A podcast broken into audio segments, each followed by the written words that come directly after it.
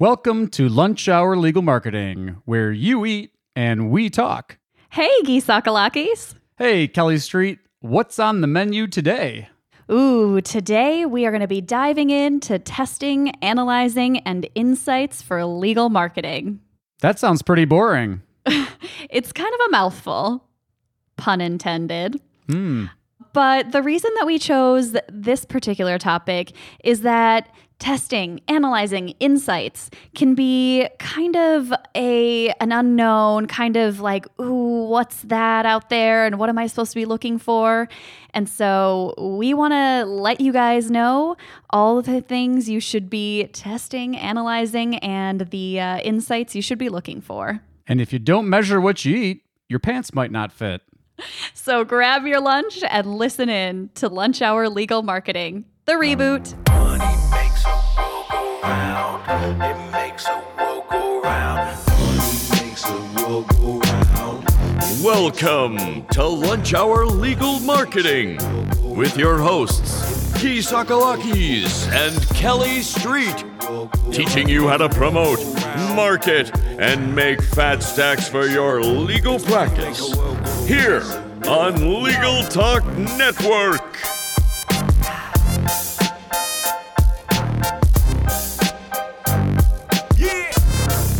So, should we dive into testing, comma, analyzing, comma, and insights for legal marketing? Yes, let's do. So, what the heck are we talking about? Ooh, well, we're talking about a few different things when it comes to testing, analyzing insights.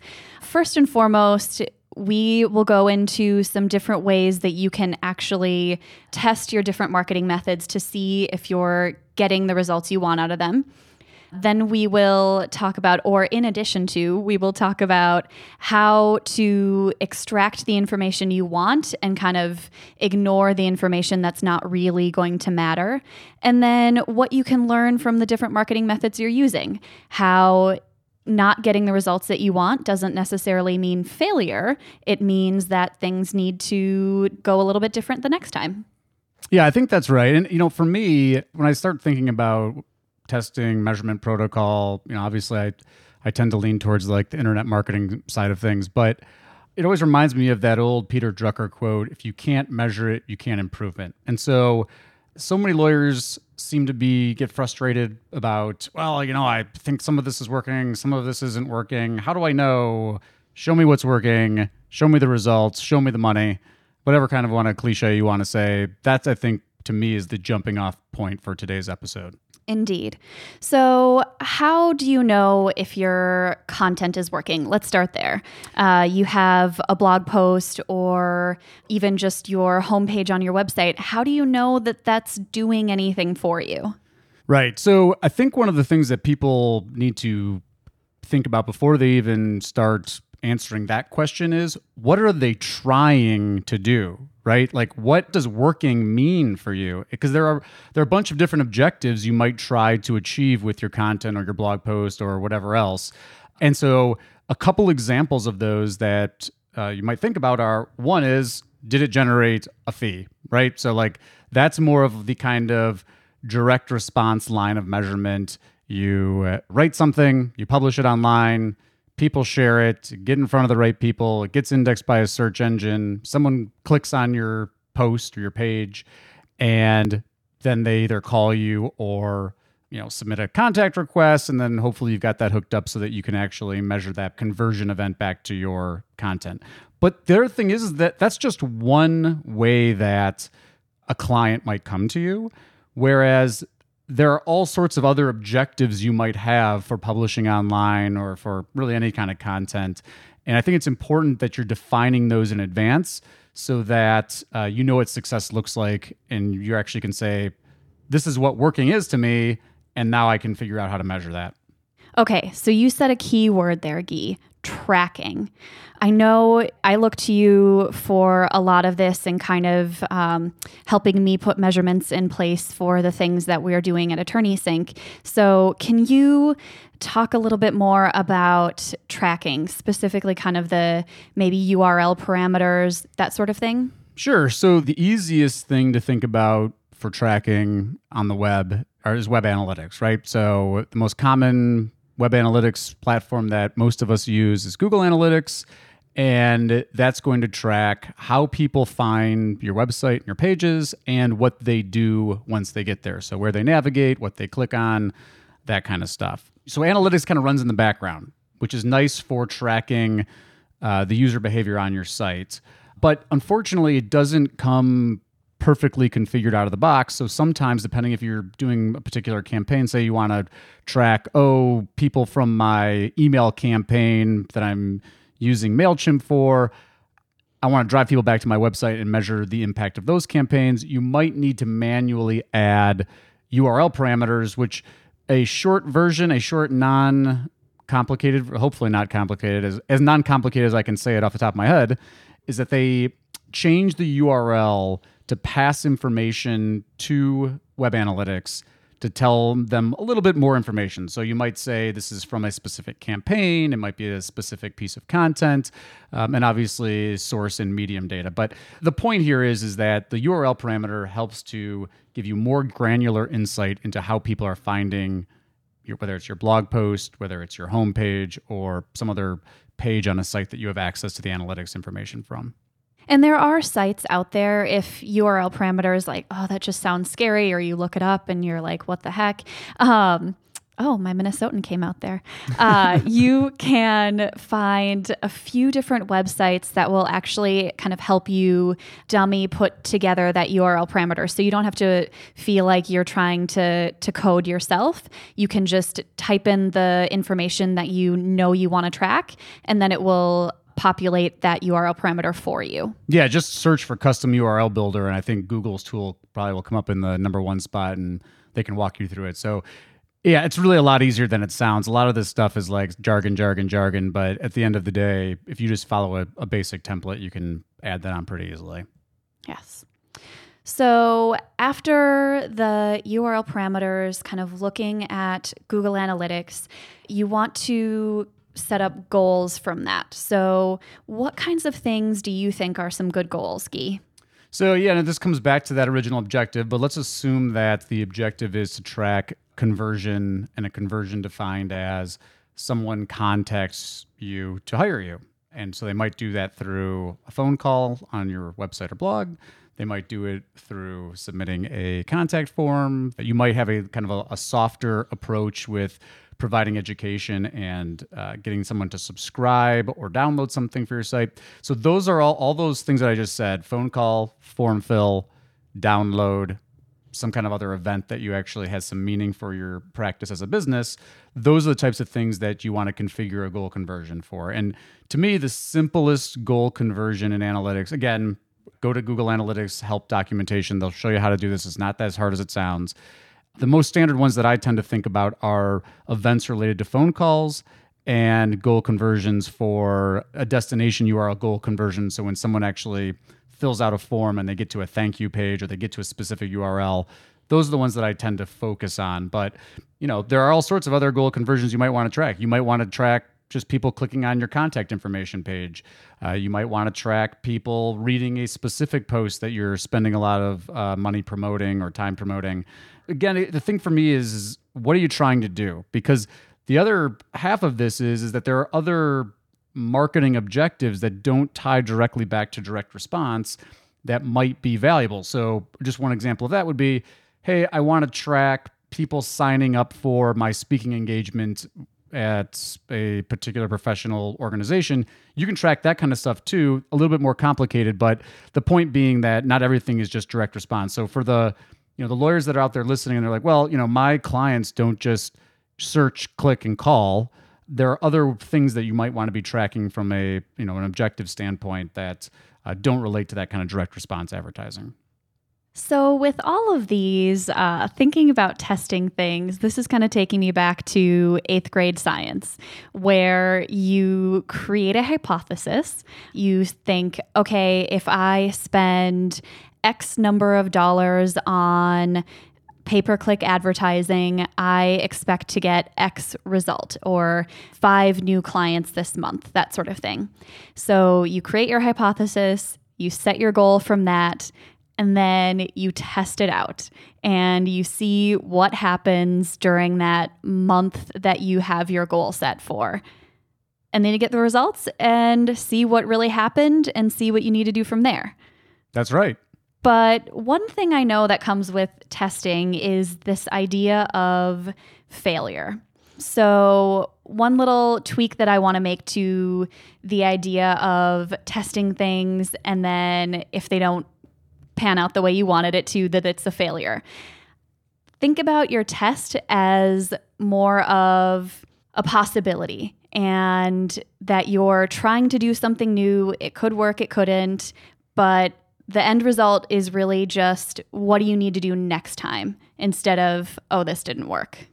Definitely. I mean, th- I think that that's a really good point because so many lawyers will look at well, they look at a lot of things this way, and you know, and when it comes to clients and protecting client confidences and you know all the professional obligations and those kind of things, yeah, lawyers should be very risk averse when it comes to th- their clients and protecting them. But I think they carry that risk aversion over to things like marketing and advertising and business development and all this other stuff that I think is probably a bit misplaced. And so, in the context of you know what you're talking about with creating experiments and, and failing, yeah, it's an opportunity to improve. You know, marketing and advertising, business development in general, running a business in general, it to a certain extent is a speculative endeavor at first, right? You don't know. You've got to try some stuff and see what works. Uh, I think the important thing is is that and this is why I think one of the messages we hope people take away is, that if you're not testing, if you're not measuring, if you're not tracking, uh, you're going to try stuff and you're end up running in circles because you're gonna be like, I think this worked because of this, but you don't really know because you didn't track anything. That's what I would hope people really take away from is, is that you're iterating towards improvement. You know, call it lean methodology, call it uh, startup process, all those kind of fancy buzzwords that we hear a lot about in the tech industry. That can be applied to certainly to internet marketing, but really to all of your client development processes and really to all of your business processes and that's really what we're talking about here is how do you you know measure some of these things how do you put together some of these experiments and as you stated much more eloquently than i have not being afraid to fail and looking at it more as an opportunity for improvement Aw. Very rarely do I get to hear that I'm eloquent. Thank you so much, Key. you earned it Oh, thanks. So, I want to kind of apply that testing methodology to social media ads and how people can kind of get started with those and plunge in because that's something that I'm really spending a lot of time learning more about these days. And so, I'll focus my thought process on Facebook ads and their ad platform because when you go into the Facebook ad platform, it looks so complicated and it looks like there are all of these different things you could choose and different options. But let's start with pretending we're creating a hypothesis that you want to get, that you think Facebook advertising is the place to try. So you set a goal that you're going to get three clients this month from Facebook. So you go into the Facebook ad campaign creator and you start creating a campaign. Well, if you're looking to get clients from that specific ad campaign, you would want to try the lead generation, lead form campaign for Facebook ads. So, one really great thing that Facebook has that LinkedIn, at least I, I haven't seen that they they do a good job with this, is they allow you to do A B testing. And especially for kind of the lead gen form, you can test the different creative that you're using. You can test the words that you're using. You can test up to 15 different images if you have the budget for it to see what kind of a reaction people will have to each of those different creatives. And then from there, once you run that test for a little while and are getting reactions from people, you can pare down the experiment and stick with the ones that are working and get rid of the images or the verbiage that isn't working. One thing to look for in Facebook ads is you want to make sure that when you're checking on your campaign and checking on your creative, you want to make sure that you have a high relevancy score. So that's could be one of the goals that you have is to improve your relevancy score on every ad that you're running, which means that Facebook deems your ad to be more relevant to the market that you are targeting, which means that more people are going to see it, it's going to get higher results, on and on. And you're going to pay less for it. Exactly. All good things. So I would say to run a test like that for one to four weeks and probably closer to four weeks and see what kind of traction you get out of it and see what you could do better. Take a look and see if people were clicking on the ad and then not filling out the form. If people weren't clicking at all, you would need to look at and see what are they not identifying with, that sort of thing. Yeah, and I think you know, I think those are some good tips. The one thing that I also people really need to take in consideration in, in any of the tests or any of the science that they're doing is statistical significance, right? So uh, the length of your test might depend more upon the results than just the time or the money or the creative that you're spending. And and it's really important. You can go look up statistical significance. You can also uh, there are statistical significance calculators, so you can search and say, you know, plug in some of your campaign information, and then it'll spit out how statistically significant your result might be. But ultimately, statistical significance just means how reliable is the outcome from your experiment, and really, really important because again, so step one was track it. Uh, so if you're not tracking, you start tracking, you're moving in the right direction. But beyond that, being able to rely on the results from your experiment really comes down to being able to prove something statistically significant because otherwise again you're going to make you're going to draw false conclusions and that's not good Totally. One thing I just realized, Gyi, is we say the word experiment differently. oh how do you say it I say experiment. you, say, it ex- correctly no, I don't know. And you say experiment. experiment experiment So odd. i don't know back to testing, analyzing, and insights. So, um, one one next thing that I'm going to let you have a monologue here, Gyi, is oh keyword usage for advertising. So, I'll preface your monologue uh, that hopefully you will prepare for currently is that when I first started in marketing, you would like just go into your AdWords or your keywords and be like, oh, what do people want for the service that I provide? And you would just plop those little words into a hidden footer on your website or sprinkle them throughout the content on your website, and you'd be good to go. That is not how this works anymore. So, monologue time, Gyi. monologue time. This actually might be more of a rant, but I'll start with a story. So, I recently received an email from a friend who's a lawyer, and I'm going to write more about this too because I think it's such a great example of kind of how we need to change thinking on a lot of this stuff. But he wanted to, he shared that he was on a probably a Facebook group or some kind of board with a bunch of lawyers were having a conversation about paid search, PPC, AdWords, yada, yada, yada. And the discussion apparently got heated. I was not privy to the conversation, but there were two main points that he distilled things down to that I want to talk, and they'll, I'll eventually I'll tie this story back into tracking and keywords. But the first is is that why don't lawyers just do this stuff themselves? And then two, why do paid search agencies get paid the way they do? So the point here is this most of the campaigns that I look at that lawyers run tend not to do any of the things that we've been talking about today. They're not tracking goal conversions, they're not tracking inquiries, they're not tracking fees.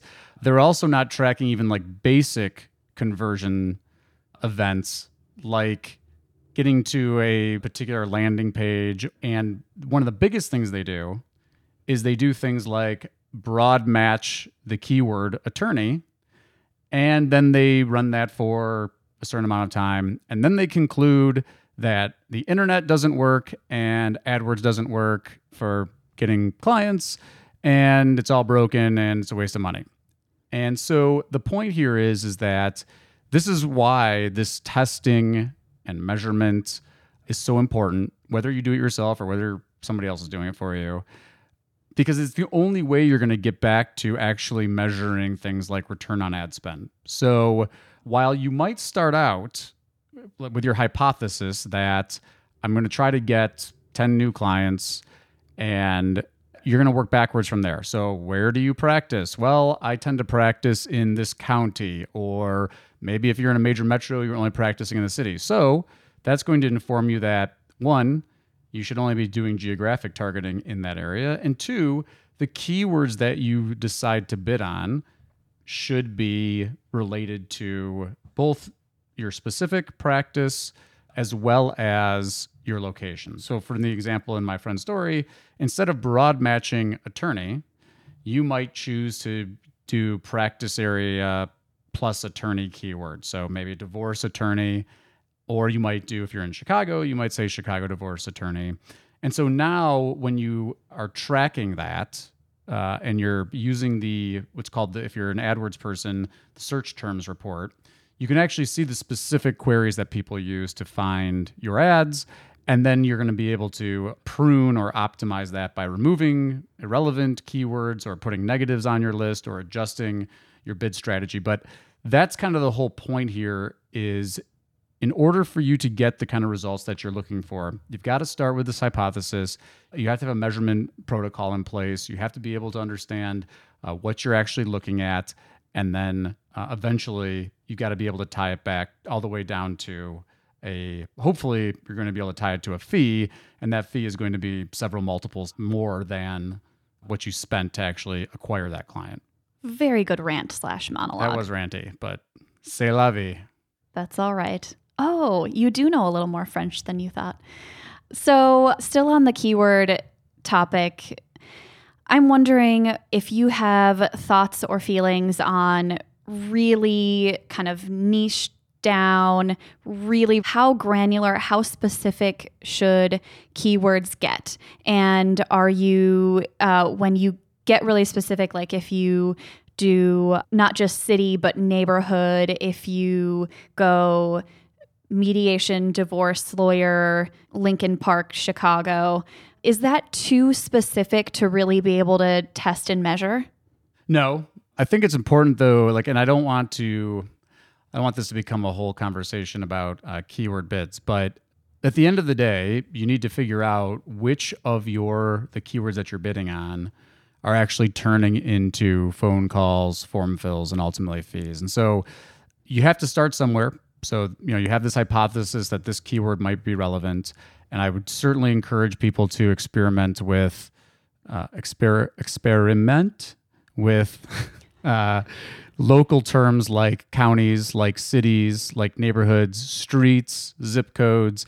At a local level, those, if you service a local legal services consumer audience, you definitely want to be trying those. What you find a lot of times is that those very specific local keywords don't have the kind of volume that might be able to support your campaign needs, but that doesn't mean that, that in aggregate they won't. So if you add them all up, it might be worth it. But uh, some lawyers will qualify themselves out or optimize themselves into a box. So some lawyers will choose to choose very specific keywords to bid on they know enough to that they can't do this broad matching stuff. So they'll exact match keyword a very specific city practice area plus attorney keyword or a zip code plus attorney or zip code plus practice area plus attorney. And then there's not enough search volume for those keywords to support the campaign. And so even though those those are great keywords to include you don't want to analyze and optimize yourself into that kind of box but you know, I think that because we're kind of going down the rabbit hole of AdWords, I think it might be worth trying to talk about testing, analyzing, and measuring in other contexts. So, you know, one thing that people don't realize as well is, is that this kind of premise, this kind of approach isn't limited just to the internet.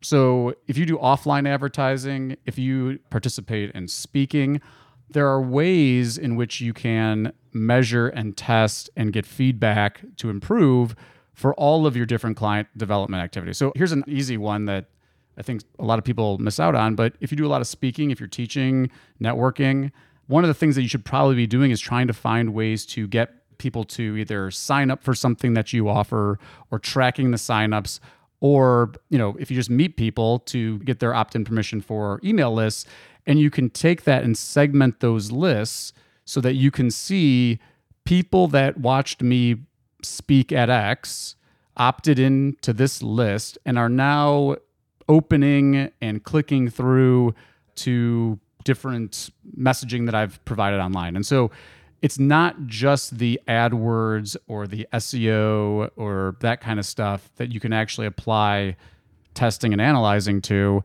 You can do it in all aspects of your client development process. Ooh, Gee, it sounds like you're starting to get into the topic of lead tracking as well. I am. So let's get into it more. Um, all right. So, talking about tracking people who you meet in person, what about phone calls and tracking your calls?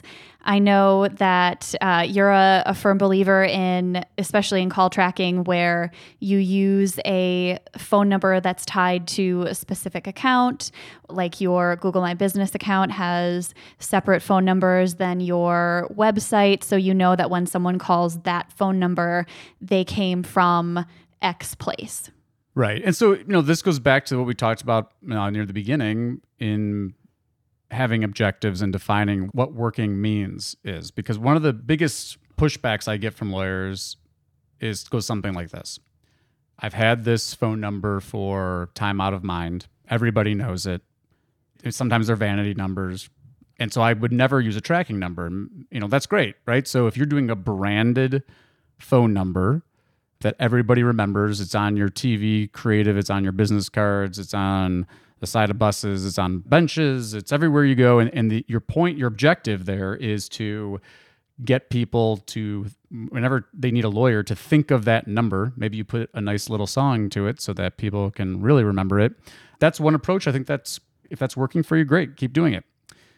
However, if you're spending money on things like AdWords, if you're spending time on blogging, or if you're doing social media ads or whatever, then it only makes sense that you start tracking phone calls to their specific sources so that you can measure things and say things like, oh, my time and money spent on this Facebook campaign generated a return in fees. Because if you don't track phone, if you just use your branded number there, you're never going to know that somebody called from a Facebook ad or a blog post or your Google My Business listing. And one other thing that I'll say before everybody goes out and destroys their name, address, and phone consistency in the local search ecosystem, buzzword, buzzword, buzzword, is you have to be careful about how you implement call tracking numbers. I've mentioned this before. I'm a big fan of CallRail. CallRail uses dynamic number insertion. They have a bunch of nice features that I think lawyers could probably benefit from. But at the end of the day, it comes back to that objective. If your objective is to spend a lot of money and be the person, the lawyer that everybody thinks of when they need a lawyer because of a phone number and a song, then you probably need to think about a, a branded vanity number. But if you're spending money, if you want granularity, if you want to track things like return on ad spend from a direct response campaign, then you need to be thinking about uh, call tracking and connecting those calls back to your CRM or database or however you're actually tracking fees.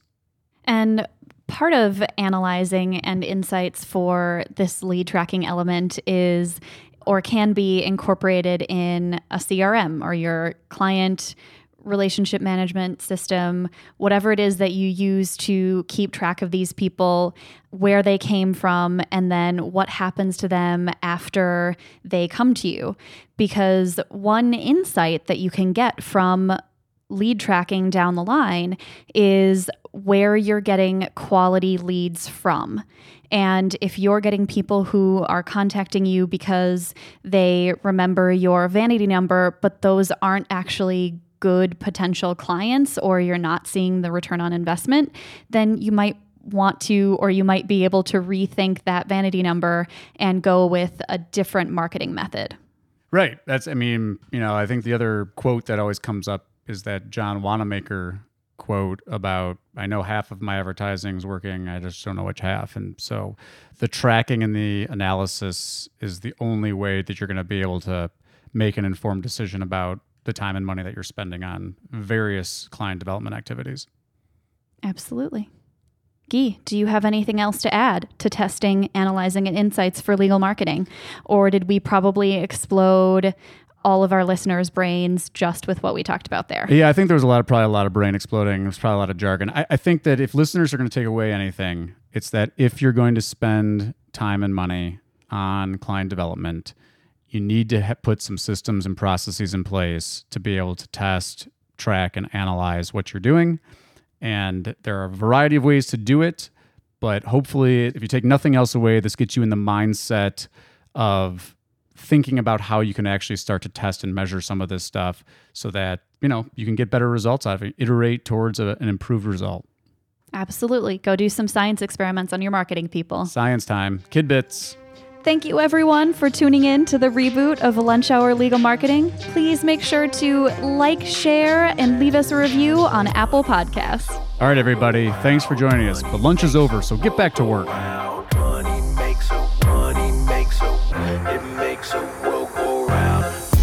Thank you for listening to Lunch Hour Legal Marketing.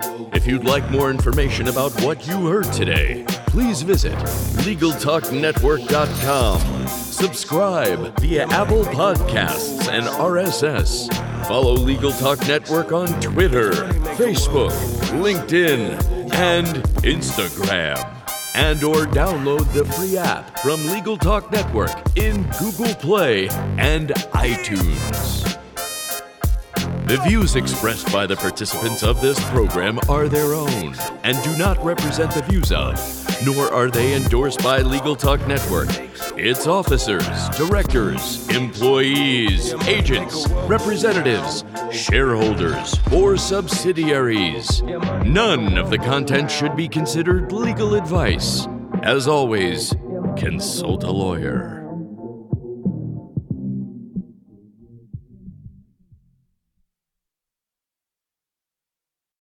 If you're a lawyer running a solo or small firm and you're looking for other lawyers to talk through issues you're currently facing in your practice, join the Unbillable Hours Community Roundtable, a free virtual event on the third Thursday of every month.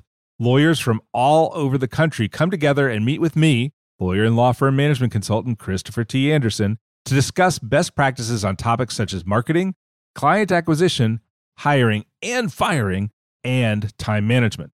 The conversation is free to join, but requires a simple reservation. The link to RSVP can be found on the Unbillable Hour page at LegalTalkNetwork.com. We'll see you there.